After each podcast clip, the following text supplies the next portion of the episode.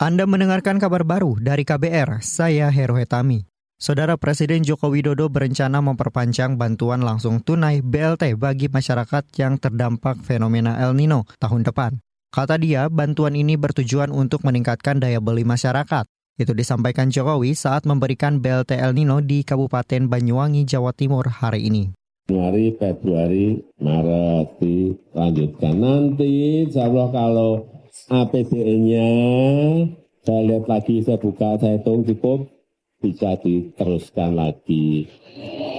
Jokowi mengatakan saat ini peningkatan daya beli belum terlihat, namun dia meyakini penyaluran BLT El Nino akan membantu daya beli masyarakat.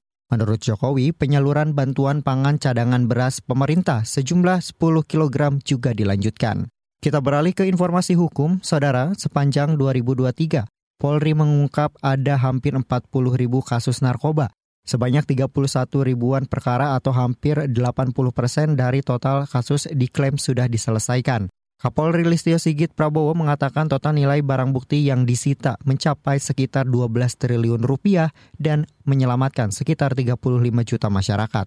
Selain itu Polri juga berhasil melakukan aset tracing senilai 401,14 miliar dari para pelaku. Kemudian beberapa kasus kejahatan narkoba yang menonjol tadi sudah disampaikan. Salah satunya adalah pengungkapan narkoba dan TPPU jaringan Freddy Pratama. Kapolri Listio Sigit Prabowo menambahkan, barang bukti narkoba yang diamankan seperti 7,5 ton ganja, lalu 1,5 juta butir ekstasi, serta 6 ton sabu. Kita ke informasi pemilu. Kabar pemilu. Kabar pemilu. Calon Presiden nomor urut 1 Anies Baswedan semakin optimistis menyongsong pemilihan Presiden 2024 dengan dukungan dari keluarga besar Himpunan Mahasiswa Islam KBHMI. Menurut Anies, dukungan HMI menjadi modal pertarungan pada Pilpres 2024 dengan mengusung tema perubahan. Hari ini menjadi hari yang unik karena secara terbuka keluarga besar HMI menyatakan sikapnya dan menyatakan pilihannya adalah Indonesia harus menjalani perubahan di lima tahun ke depan.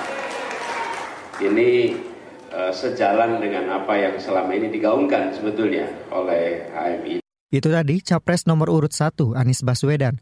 Saudara, sebelumnya sejumlah tokoh senior Himpunan Mahasiswa Islam HMI menggelar deklarasi dukungan terhadap Anies Baswedan Muhaimin Iskandar.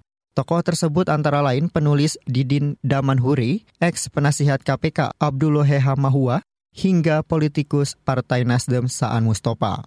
Demikian kabar baru dari KBR, saya Heru Hetami. Salam.